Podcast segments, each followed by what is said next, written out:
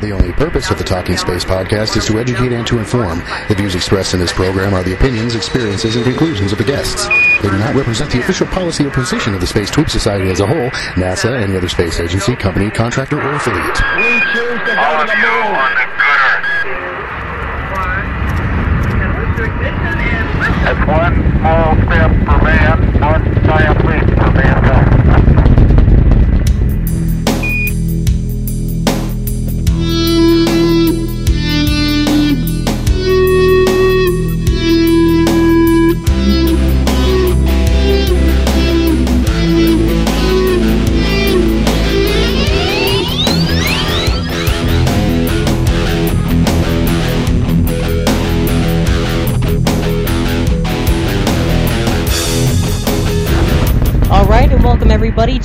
episode of the Talking Space Podcast.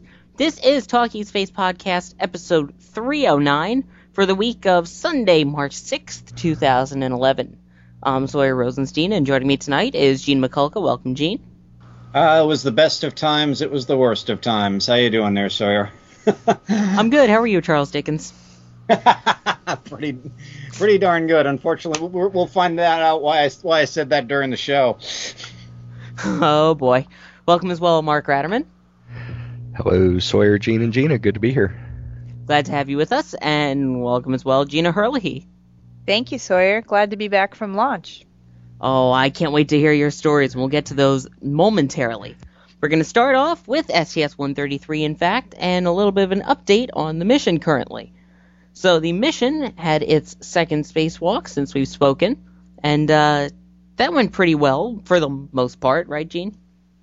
Yeah, they had a little bit of bit of problems starting out. I believe it was uh, Steve Bowen, the uh, the lithium hydroxide uh, canister that uh, controls the uh, amount of CO2 that gets into the in, in and out of the suit and all the scrubbers and all that good stuff. Well, the uh, I believe there was a little bit of an O-ring failure on that, and they went ahead and replaced the O-ring. But I think they started. If you guys will go ahead and check me on that, uh, I believe I think it was it was scheduled for uh, 10 about uh, 1040 uh, 1042 is actually ran a few min- minutes behind. But uh, everything that they wanted to accomplish did get accomplished. Although uh, I believe uh, we had some, you know, I believe there was a little problem Al Drew was having, which kind of kind of sort of set him back about 40 minutes. Meet up about 40 minutes. So what NASA decided to do was to sort of mix and match the the duties that, uh, from that point forward. Um, so and that worked out fairly well. Uh, although um, toward the end uh, we had a little problem with uh, with Al Drew's helmet cam and uh, his helmet light. Now when we f- we first started out, Steve Bowen's hel- uh, helmet cam kind of was a little bulky, like it was during EVA one.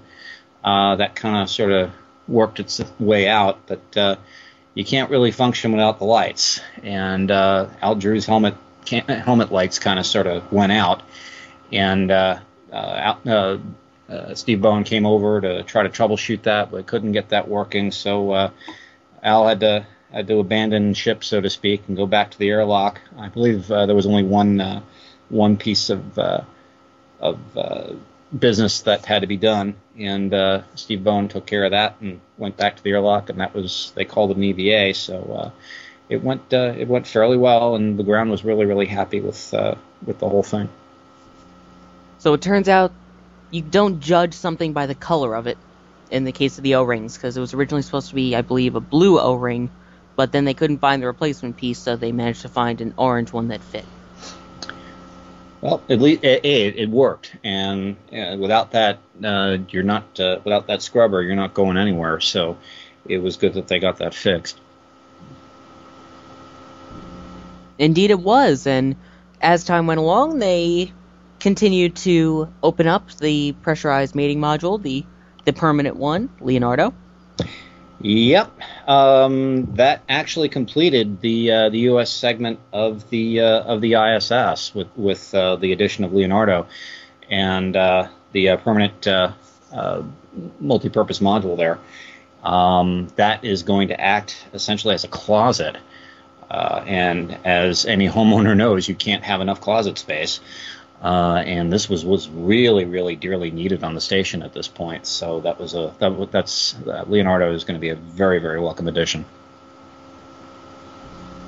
As well as that, they got some other work done aboard the International Space Station, had a couple of interviews with the media, as well as the President of the United States. Yeah, and and that the president actually went ahead and focused on Robonaut 2 himself and uh, said, uh, you know, quote, He's still unpacking the phone. That's a shame, man. Come on, guys, unpack the guy. he flew all that way, and you, and you guys aren't unpacking him. yeah, you know, the, the poor guy's been locked in that foam for about four months now, and uh, every once in a while we hear kind of some scratching sounds from inside, and uh, maybe, uh, you know, let me out, let me out, but we're not sure. All right, well, uh, well, let, let, let him stretch his legs uh, uh, pretty soon. close quote. Um, that also led to a line of questioning too uh, by a couple of members in the press from what I was I was watching on uh, on NASA television this week. And uh, Robonaut 2 is eventually going to be unpacked. It's just not going to be done now, and I, I understand the reasoning behind it. There's just you know you've got all how many people on the station now? Twelve. Um, you have a lot of equipment flying around. You've got a lot of moves happening, and something like that is just going to kind of sort of be in the way. So you want to make sure that essentially the party's over, and that you know you're, you have a nice quiet station for a little while, and you want to go ahead and, and make sure that, that this thing is being tested in, in a stable environment. And uh, as I, I, I'm trying to remember who who said this, um, when you have a, a Soyuz arrive, it's sort of like you know just having a company having company over. But when you have a, a shuttle arrive, it's like having a bunch of party crashers come in. So you know again an unstable environment, and you want to make sure that you have a stable environment to start testing Robonaut 2. So I, I have a feeling uh, that's one of the reasons why I don't think they're going to pull that out until after STS 134. Well, since then, they spoke with the president, and as of today, which is March 6, 2011, they closed. They gave their farewell speeches, and they closed the hatches between them after gaining another extra day in space. So they will be landing uh, two days later than expected. So we'll be seeing them home a little later. Yeah, it's it's going to be. Uh, I, I think uh, Scott Kelly was probably pleased to have the extra hands too for a little while longer because um, you want to go ahead and move all the all the garbage into the uh, into the HT the Japanese HTV, which is the the next vehicle to depart, and uh, uh, you know you want to make sure that, that that is you know pretty much stuffed and, and ready to go, and uh, having a bunch of other folks to help you out with that is probably a good deal. So. They also had planned a fly around of the International Space Station with space vehicles from all four nation from all four spacefaring agencies at the station that have helped to build it. So that would be the United States and NASA, RSA with Russia, ESA, the European Space Agency, and JAXA, Japan's space agency. Each of them have a craft up there. There was a possibility of a fly around, however, the Russians declined to do it. Yeah, they said niet. Uh, the reason is, I believe, that um, the Soyuz that was supposed to go ahead and perform the fly around it is one of the new, uh, the new Soyuz vehicles. I believe it's the Soyuz Series 700, and there are some structural changes to it, and there's some software changes to it, and the folks in Russia said. Well, you know, this is a procedure we just really weren't prepared to do and we have a brand new vehicle up there. We just don't understand, you know, what the new software is, is all about, what the new structural changes are really, really going to put this vehicle through. So rather than going going ahead and doing this impromptu maneuver, I think we're going to just go ahead and, and, and take a pass. And it was it was their call. Um, whether whether or not we agree with it, you know, I mean, it, it, admittedly, it was a historic photo op. You had another Russian Soyuz docked over there. You had um, the Japanese HTV. You had the uh, the ESA ATV2, and of course you had Discovery sitting there on her you know, final call to the International Space Station. So it would have been an interesting photograph. Instead, we'll have to go ahead and depend on a lot of the ground-based photography that some amateur astronomers are doing, and I've seen a few of those on the internet, and they've been they've been pretty dazzling. So, but that's that's essentially what we're going to have to stick with. On the topic of uh, not doing the fly around, I think it's really a smart thing not to because uh, Murphy's Law. If something goes wrong, what have you got? You've got a crew in a Soyuz with uh, an opportunity to go home early. That's exciting. And also uh, the thought that wasn't it a Soyuz that uh, one of the previous expeditions when they undocked that they had some problems with uh, some switches making or breaking contact and giving them a you know a, a, a green light to to undock. Was that a Soyuz or was it a cargo? I think it was a Soyuz, Mark. So again, you know, valid point. Yeah, it's it's a lot of, and basically it's for it's for something that's historic. It's not for, uh, and as far as history goes, there are some genius, smart computer people that can do a CGI with a blend of you know real photos and a few little computer magic add-ins that'll look the same as anything that they would take flying around the the uh, ISS. I think Bill Gerstenmaier though said that uh, there was some engineering validity to doing these photographs from, I, I, guess, trying to see what, what the ISS currently looks like and so on. But I think you know during the fly around, Discovery can do can do that as well. And of course, you know, my thought is, oh, we got something installed backwards. We need to take it apart and start over. You know. but yeah, I understand. I I wish they could have done it. Too bad there wasn't a uh, another cargo ship coming up with a camera or something, you know, that would have been nice. But uh, you know, that's it's all the risks that have to be assessed. And by the way, I saw something recently that uh, included a quote Benjamin Franklin once said, and here's the quote: "Want of care does more damage than want of knowledge." So I think it's a, a good move at this time to, to go the way they did. Yeah, what do you think? Do you think it's a good idea for them not to do it, or would you say just do it anyway? What's your opinions, guys? It would have been nice from a historic standpoint, especially looking at Discovery, you know, from from that vantage point, docked to the International Space Station, the facility that she helped build. Um, I, I, think we are missing a little bit of a historic photo op, but uh, by the same to- token, too, I understand that the risks in, that were involved. You've got a, a brand, essentially a redesigned Soyuz. Um, you know, so you want to go ahead and make sure that uh, that redesigned Soyuz is up to the task. And I guess the Russians felt that it may not be up to the task at this point. They kind of also probably felt that this procedure was kind of thrown at them, um, you know, just by surprise, or just said, "Oh, hey, by the way," you know. So I, again, in, in indifference to the Russians, I, I think they they probably made the right call with with what they had. Um, but I think we are missing out on a on a neat opportunity. Gina, what do you think? I think it's pretty cool that we've got an active space station with a lot of traffic up there right now. However, as much as I'd love to see that photograph, it's frivolous.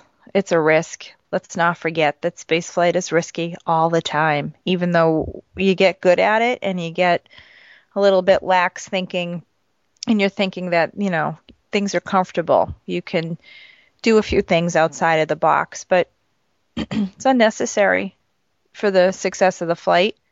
And uh, I don't think the anything needs to be compromised in terms of safety or um, the flight mission plan. So I, I'm glad they decided not to do it. Yeah, I agree. I mean, it would have been nice to actually see, you know, all the partners there and everything, but it's not worth risking safety or anything like that. I, I'd say, you know what? It would have been cool. It didn't happen. Oh well, it's not mission critical. Um, as somebody uh, within NASA said, it is what it is. Let's just move on.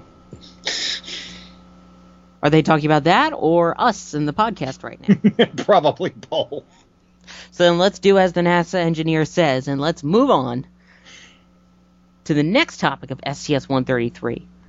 Just recently, they announced that after taking a look at all of the video footage from launch, ascent, and the orbiter boom sensor system inspection, there was no damage to the heat shield tile after launch. They will do one more late inspection on Monday, March 7th, and that will check if there's any damage while they were docked to the International Space Station. However, as of right now, everything looks good from launch. And Gina, you were down there from launch. Now, we got a little bit of what it was like in the last episode, but now that you're here, we really want to hear all about your launch experience. Well, it was a picture perfect day. I had a good feeling all week because the weather was supposed to be beautiful, and it was. And uh, standing at the press site, uh, the winds were blowing in our direction, which I have to think that it was louder than I remember in the past standing there. And um, right about, oh, right before we were supposed to come out of the nine minute hold, there was an issue with the range safety computer, which is run by the Air Force. Um, to make sure that there's no trouble in the range, I suppose, anywhere where they could compromise uh, safety or security. And um, the nine minute hold was to run out, and they were going to assess it again before the end of the five minute hold, or they were working the problem for the interim. And with only a couple of seconds to spare, the computer system was um, either reset or was um, basically put into an override mode and they allowed it to launch, which would have been an absolute shame because, again, the weather was picture perfect. The shuttle itself, there was n- no mechanical issues happening, and um, it was indeed an absolutely majestic and beautiful launch. Um, you know, this the sight, of course, is phenomenal. Um, about 10 seconds after liftoff, that sound is really over your head, just getting louder and louder and louder, like a, a strong crackling sound, and just blowing at you. And then you sort of get that shock wave, and it was just a phenomenal day. I, I could see the SRB SEP. Um, you knew that they were separated because um, an applause breaks out. You know, it's certainly a milestone in the um, acceleration to orbit. um, I tried to focus my eyes on watching one of them fall, but trying to alternate between following them come back to Earth and keeping my eyes focused still on the bright, bright glare of Discovery climbing. Um, you know, I eventually lost them. I was supposed to be there long enough uh, into the weekend to see the SRBs come back into port. However, there were some choppy waters that um, developed off the off the offshore, and that delayed their journey back into port. So I, I did not get to see them return. But the launch itself was just just phenomenal. I mean, it was um, it was emotional. It was certainly historic. I think there were a lot of people there. Uh, I was certainly surrounded by a lot of people that were definitely insiders um, to NASA. A lot of people had a lot of personal stake in this. I was surrounded by a lot of people wearing um, specific astronaut wear because they were uh, the Mike Barrett ground crew, or you know, they knew people on the shuttle, and uh, there was a lot of um, investment, I suppose, in the uh, the spectatorship that uh, was there at the press site. Uh, there were some celebrities there. Bill Nye the Science Guy was there. He was interviewed by Space Vidcast and Spaceflight Now. Um, there were a few astronauts roaming around. I know Buzz Aldrin was at the flight. He, I think he was over by the Saturn V Center watching in some VIP stands over there. But um, there were um, definitely a lot of uh, NASA brass and NASA astronauts floating around. So, you know, I'm so glad the the flight took place without, you know, any delays uh, after the range safety computer had its issue and we worked it out. Uh, I was also fortunate enough to go over to crew walkout. Uh, that was certainly a, a, a terrific experience, one I'll never forget you're standing outside waiting for the crew to come out. We knew they were going to come out just about one o'clock, and um, you know you start hearing this sort of low hum of people uh, cheering and applauding through the hallways.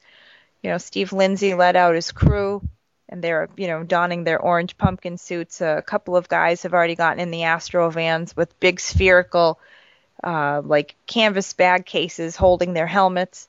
The crew comes out, they stand in front of the Astro van, they do their photo op, everyone's cheering, they wave, they get in the van with about five or six other people in the entourage. Peggy Whitson, of course, director of the astronaut office, rides with them. And off they go with their SWAT van behind them, their police car in front of them, the helicopter for the range, circling their entire route to the, the pad. And there's a few other cars in the caravan, and off they go. That was certainly exciting. I mean, that I, that made it even more personal for me.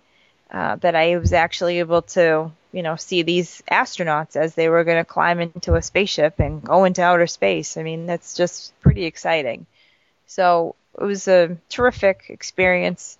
I'm so glad I was there. Discovery is certainly a very special ship with so many milestones in her history of spaceflight, returning John Glenn to space, or you know, being the um, ship for both uh, return to to flight missions after Columbia and the Challenger accidents, putting the Hubble into orbit, and you know, count, uh, you know, just essential and critical key missions to put together our space station, which is going to be, you know, front and center and ever so important to American spaceflight until we have a new rocket system developed. So um, there's some video I think Sawyer's going to put on our website of the crew walkout and uh, launch experience I had as well.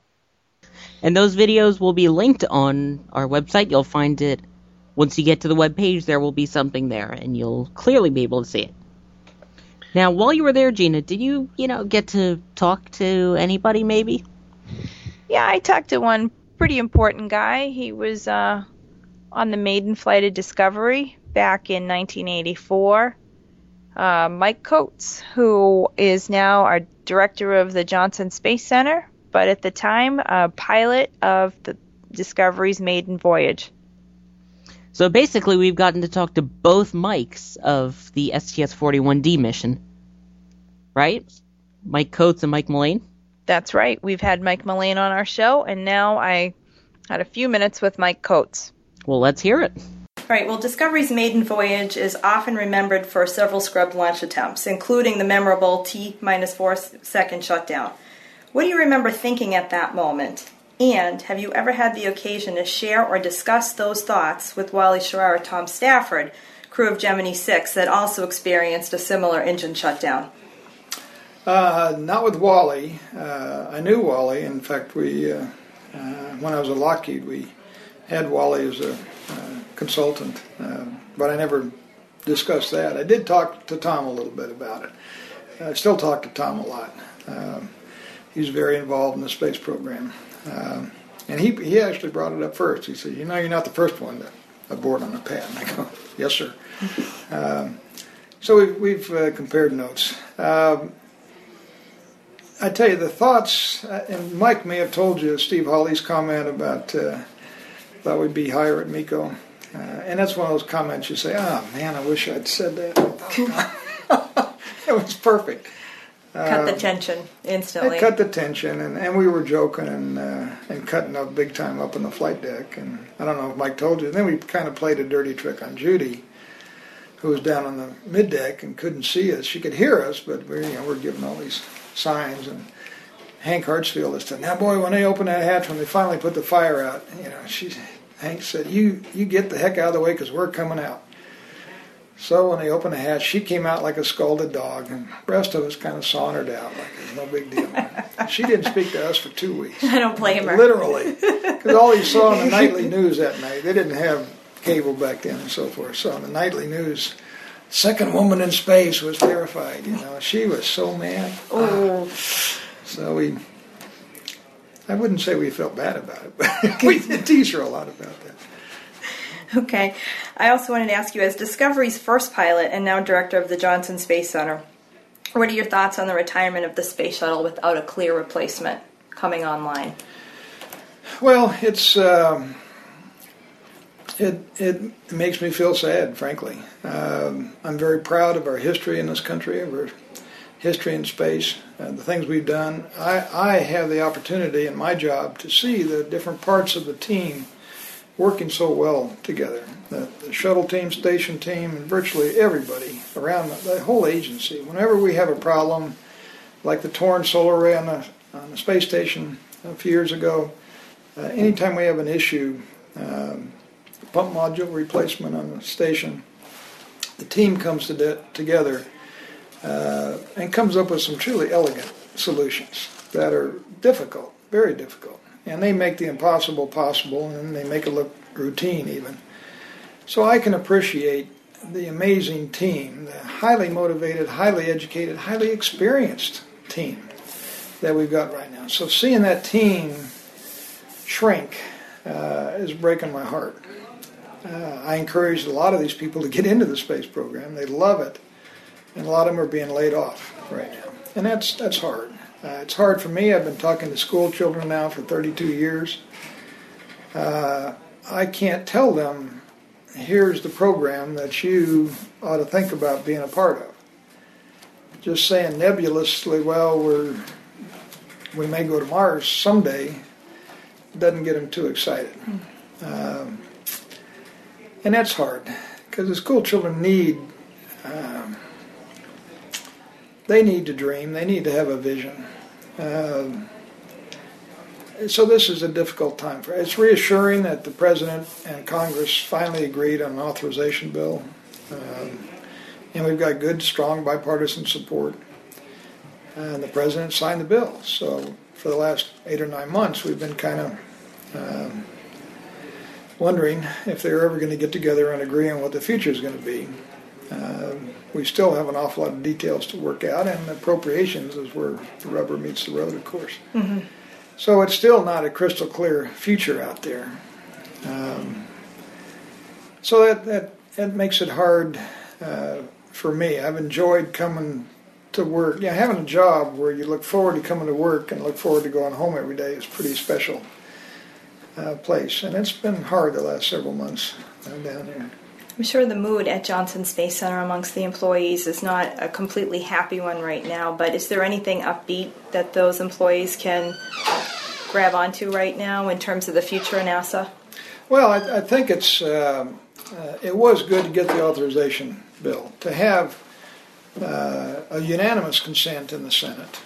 Uh, not that they had a vote, but it was unanimous consent. Mhm. And then the more than two thirds vote in the House uh, is a big deal. I mean, how many how many bills you see nowadays where you get parties from or people from both parties voting for them? Um, and one of the good things that's come out is that when I'm talking to politicians now, they're really well informed uh, about the space program, and better than I've ever seen, uh, which is good. Uh, we need to get support from the administration, uh, and Charlie Bolden's working on that. Yeah. Uh, but yeah, morale is. Uh, it's good to have the shuttle mission. Um, give people something to focus on again. It's been a long summer uh, without a mission to execute. Uh, but of course, we we're around the clock on the space station, which helps a lot. Thank you, Mr. Coats. Good to see you, Gina.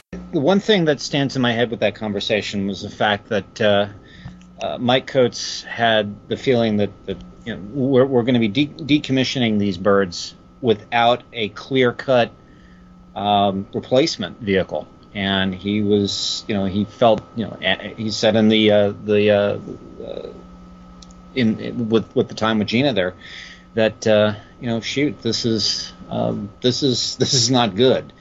Um, you know, after Apollo, we knew shuttle was in the pipeline. We knew we had a clean cut successor. Shuttle doesn't have that clean cut successor. So I, I just think it's a. It, it, I I agree with him. I think it's a, a tragic shame that we, we do not have a clearly defined successor for the shuttle right now. All right, well, thank you so much, Gina, for that, and uh, thanks for going down there and getting the scoop for us. I know we had to twist your arm to go down, right? Yeah, it was a real arm twister. Still, we appreciate it, Gina. Great work.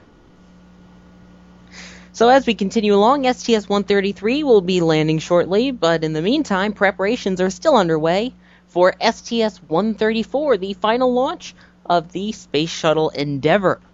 The Space Shuttle Endeavour will be carrying the Alpha Magnetic Spectrometer, better known as AMS, to the International Space Station, It was just recently mated with its stack, which includes the orange external tank and two white solid rocket boosters, and that is scheduled to actually launch on April 19th of 2011, but is set to roll out to the pad starting this Wednesday night, which this Wednesday night being March 9th, 2011.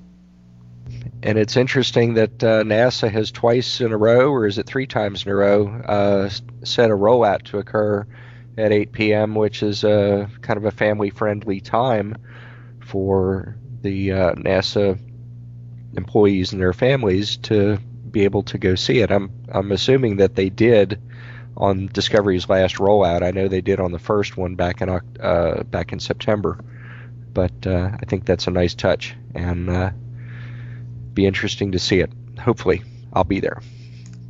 The only issue is that the rollout is six hours. I doubt most people stay until two in the morning. No, the uh, the crowd thins out after it's moved. I, I can't think how to refer to the distance, but but they tend to stick with it for the first hour, hour and a half, about that. Mark, do they turn off the lights and kind of kick people out after a while? Well, as the orbiter uh, and the crawler progress down the crawler way, eventually they get uh, to the limit of, of what the fixed lights will illuminate, and they, they do turn the lights off. And uh, there's still light on the shuttle from the uh, from the crawler, so it's lit up, but it's a considerably softer lighting. And in September, I got some pictures that uh, I didn't have a, a, good camera for doing that, but I got some that I thought were kind of nice because it took the bright glare away that uh, that you see with those real high intensity floods, and uh, it was quite to me it was quite pretty seeing the uh, the crawler and the orbiter and stack you know go off into the darkness kind of poetic in a way. So, and as as usually often the case, everybody's got to go to work in the morning, so they uh, kind of thin out on their own. Well, hopefully some of us will have some work to do when it comes time to April, but for now, we'll just get ready for the rollout. Speaking of space shuttles, the United States Air Force has their kind of like a space shuttle, kind of like a space plane, but totally a secret. That is their X-37B, which launched on March 5th at 5:46 p.m. Eastern Standard Time. This again was the second one launched. How long it'll be up there?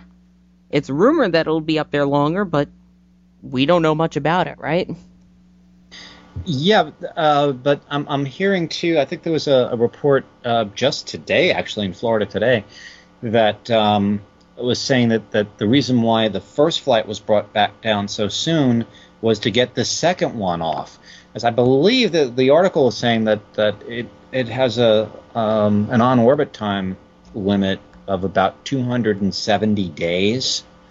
Um, it also has a, uh, a very interesting landing profile. So that to me means that it might be able to eventually land at just about any Air Force base that could support it. So, uh, and it has a has a wide range, range of missions uh, uh, leading up to, you know. You know, from what I'm understanding, again, from satellite reconnaissance to uh, actually satellite deploy and, and so on. So it, it is, um, it's it's a highly interesting, a highly flexible thing that the Air Force has got and uh, in in their arsenal. Whether what this particular flight is doing Lord only knows. But uh, I'm sure it won't stay secret all that long. At least its orbital plot won't, because I'm sure every amateur astronomer, even as we speak, is right now trying to track the darn thing, and we'll probably have orbital references for it, you know, within the next what 72 hours. yeah, that's usually about the case. I, I mean, last time they figured it out so quickly. They're like, "What's the orbital plan? We we can't tell you." Couple hours later on Heavens Above website, X37B tracked. yeah, so I would imagine the same thing is going to happen with this one. But again, uh, we don't know how long this one's going to be up there for. Um, the Air Force is, is staying hush hush, and as as they should. And uh, we'll just have to uh, have to see. The interesting thing about the, the X37B is it initially started life out as a NASA critter.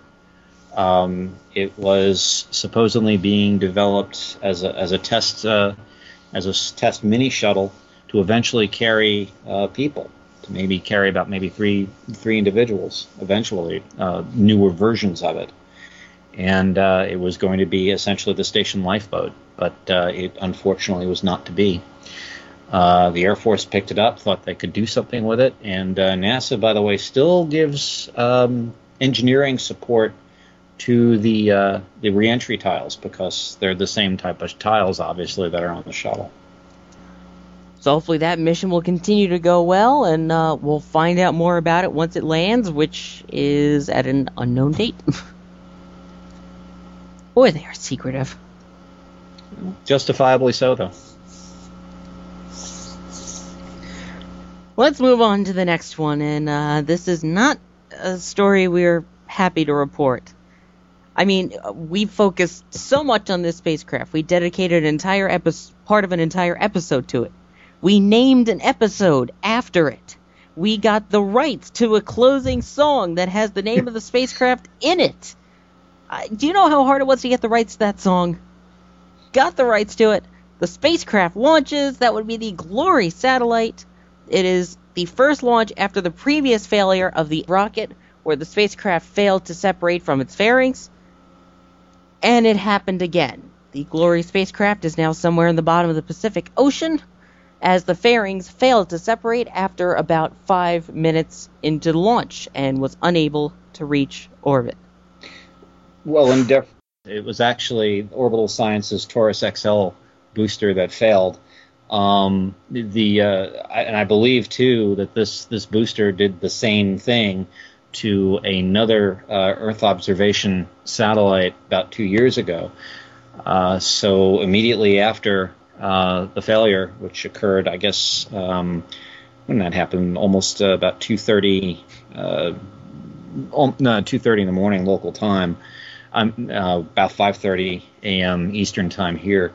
Um, then they just noticed that the booster was not behaving the way it should at, at this particular point which was indicative of the fairing not separating from there. And unfortunately, Glory, instead of looking at um, aerosols in the atmosphere, is now unfortunately somewhere at the bottom of the South Pacific. Um, NASA did name a mishap board right after that, and they will investigate and figure out what the heck happened. But uh, sad for uh, for you know the the scientists that went ahead and, and spent their their lives on this particular uh, spacecraft. And again, lest we forget, and, and Mark, you mentioned this uh, when we first started talking about about this. Um, three CubeSats were also lost on this, and these these CubeSats were were student experiments, correct? Yeah, that's right. And uh, a little interesting uh, information, and we'll find out more as time goes on. But the uh, the launch was actually monitored or uh, observed by a NASA DC-8 that we've heard about and talked about before with IceBridge and I believe GRIP and some other missions. The NASA DC-8 flew to 2,800 miles off the coast of Panama out in the Pacific and was on station at the time of the launch. They picked up the uh, the telemetry from the rocket four minutes after launch and they tracked it for an additional 10 minutes. And so uh, the NASA DC 8, they're going to be a contributor towards uh, the results of finding out what went wrong. And I've read some other things in some forums on NASAspaceflight.com where there's some debate about uh, the fairing and, and other you know possible causes of the problem. And uh, it, it'll be interesting to see how it comes out, but it's going to take some time. Hey, Mark, check me if I'm wrong. I believe the same type of fairing, because you've been monitoring this a little bit better than I have. Um, but check me if I'm wrong here. Is the fairing that they use on the Taurus the same fairing that they use on the Minotaur boosters? I'm not sure.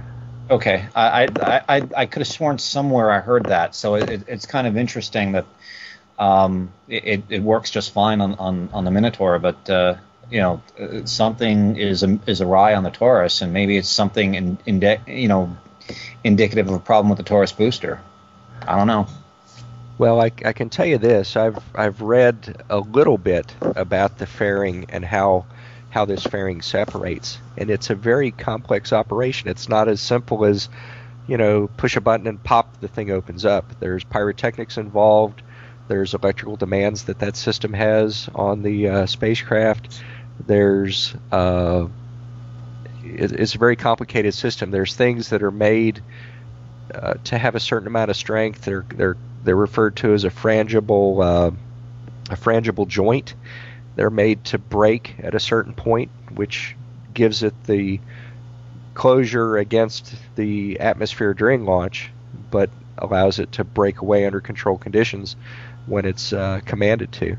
And it's not simple. And they've got some additional. I did read they have additional uh, sensors at points that they were suspicious of to get them a little, you know, a little better readings on how the the fairing performed. Mm-hmm. And uh, unfortunately, that'll probably come in handy. Hopefully, they'll come up with a good resolution because the Taurus XL does not have a very good record at this point. No, definitely not. Um, one of the things that kind of burned me up a little bit was the fact that uh, there's a lot of weird vitriol going on out there, a lot of conspiracy theories going on out there as well about the loss of glory, and uh, it, it, it, was coming from from some some very weird camps, and it it just it just troubled me to actually think that somebody would go ahead and deliberately take out you know this particular experiment. You know just to go ahead and satisfy a political deal. I mean, I, I just that was just. I, I, just couldn't believe that that was floating around the internet. I saw that and I was I was you know really really really torqued off about it. Yeah, I, I wouldn't give that any serious consideration. I don't really think that's possible.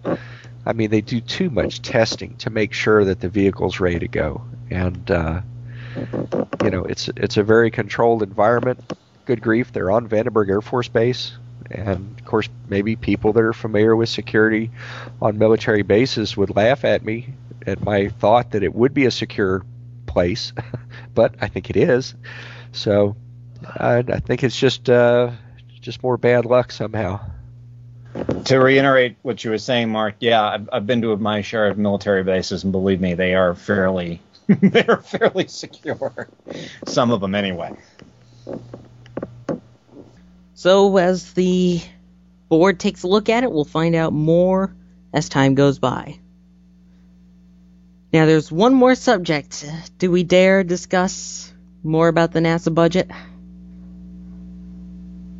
Well, um, to, to open this up a little bit, um, and, and Gina, I guess, guess you saw this as well. Um, I guess this was uh, back. oh boy, let me get the date of the note because I'm looking at it right here uh, March 1st of, uh, of this past week, um, about 50 individuals uh, signed a letter to Congress basically supporting commercial uh, the commercial uh, human spaceflight uh, effort and basically saying that this is probably going to be a the only way we're really really going to close the gap the fastest to get something you know a, a, viable shuttle replacement going. That's number one.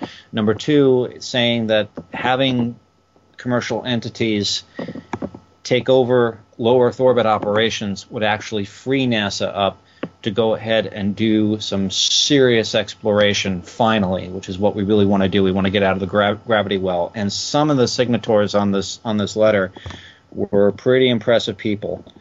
Um, you mentioned a few people before we uh, uh, during the pre-show.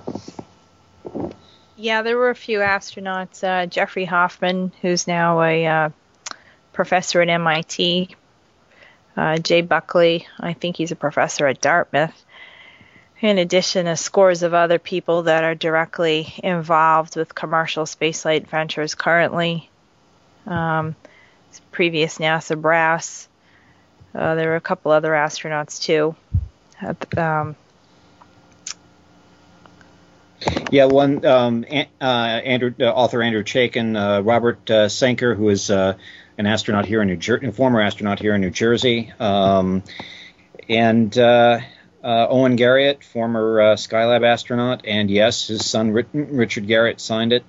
Um, and a couple of the other really, really impressive names here. Uh, Jerry Griffin, uh, former uh, director of Johnson Space Flight Center and uh, former flight director. So um, these folks are really, really animate because the apparently the budget too for the, the, budget that's currently being looked at right now is a, a reduction in in funding commercial space flight and funding the commercial space flight endeavor um, in fact, I'm going to go ahead. Give me a second here, gang. I'm going to go ahead and pull up a uh, an article from uh, uh, Florida Today. Let me go ahead and do that here real quick. Yeah, they're basically uh, uh, saying here that uh, NASA's saying, well, heck, you know, we're giving you the money to build this this heavy lift booster by 2016, and NASA, you're not agreeing to do that like like it says by law, and uh, uh, Administrator Bolden saying, "Well, we never said that we could, but we didn't say we couldn't do it either." Um, the trouble is, again, I think Congress is is doing to NASA what they did with Constellation, what what they did with Constellation too. Uh, they're saying, okay, NASA, you've got to build this heavy lift booster, and we're only going to give you X amount of dollars to go ahead and fund the research to build it.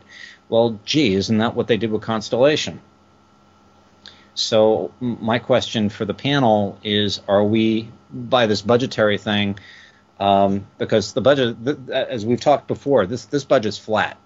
There's no increases. It doesn't have have the increases that the president wanted.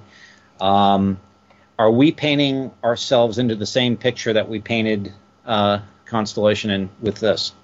And are we going to be just sort of sort of in limbo here for a good long time? Yeah, it's not a priority with the nation. It's just that's just the way it is. Maybe with a few of us that see the benefit of space exploration and American manned spaceflight and the return on investment it has, but for most people, no, doesn't even doesn't even uh, enter their radar. Sir, what do you think? Do you think we're going to be going ahead and, and painting the same picture that we, we you know uh, we we gave Constellation, yeah, we're going to go ahead. We want to go back to the moon, but we're not going to give you the money to do it. You know, I really don't know about this one. It's, I, I mean that it seems like that's what Congress is out to do. It seems like they're they say, okay, it's great, do it, but we're not going to give you the money for it. So uh, I don't think it's ever going to be a perfect balance of budget to goal so I think they may give them a little, you know, less money, but I think NASA's still going to be able to work with it. It's just the old adage, no bucks, no Buck Rogers. And I, I think, again, we're probably going to wind up not funding this heavy lift booster properly. And by the way, not funding the uh, the supposed capsule, whether it is the Orion or not, we don't know. That's supposed to go on top of this thing and and start you know doing some serious exploration here. So you know, again, what, what are we doing? Also, you know, again, it all goes back to the goal. What is the goal post shuttle? There is nothing defined.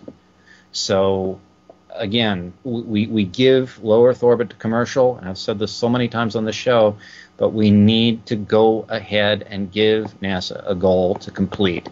Once we do that, I think we're going to be okay. Make sure that goal is sustain- sustainable and give it the money that it needs to be sustainable. And once we have that, I think we're going to be in good shape. Because there are other there are other nations over here that have the, you know, that that have the will to go ahead and do this. Uh, you know, during uh, uh, my my pre-show prep here this week, China, I, I gave I gave the team about five articles of what China's doing. Um, they've got a real, real robust uh, uh, itinerary coming up, and uh, you know we're we're just gonna be letting the world pass us by, and we've we've got to wake up.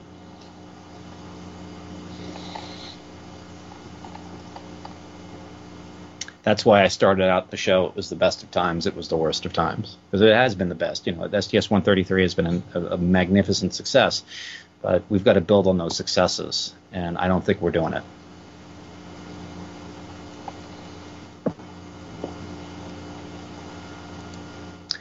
This also leads into just one other thing, and I, I will I'll, I'll give you a teaser for next week. I've been doing an experiment this week.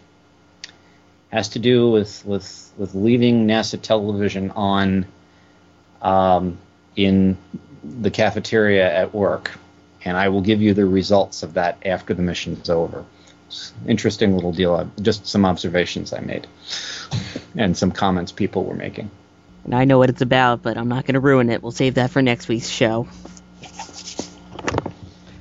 So with that, I believe that will bring an end to this week's show as well. So I'd like to thank everybody for joining us. Thank you for joining us, Gene Mikulka.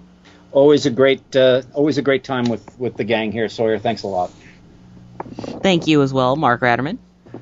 Thanks. Good time. Good show. And thank you as well, Gina Herlihy. Thank you, Sawyer.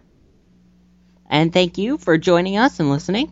And as always, have a great day, night, evening, or whatever it may be where you are.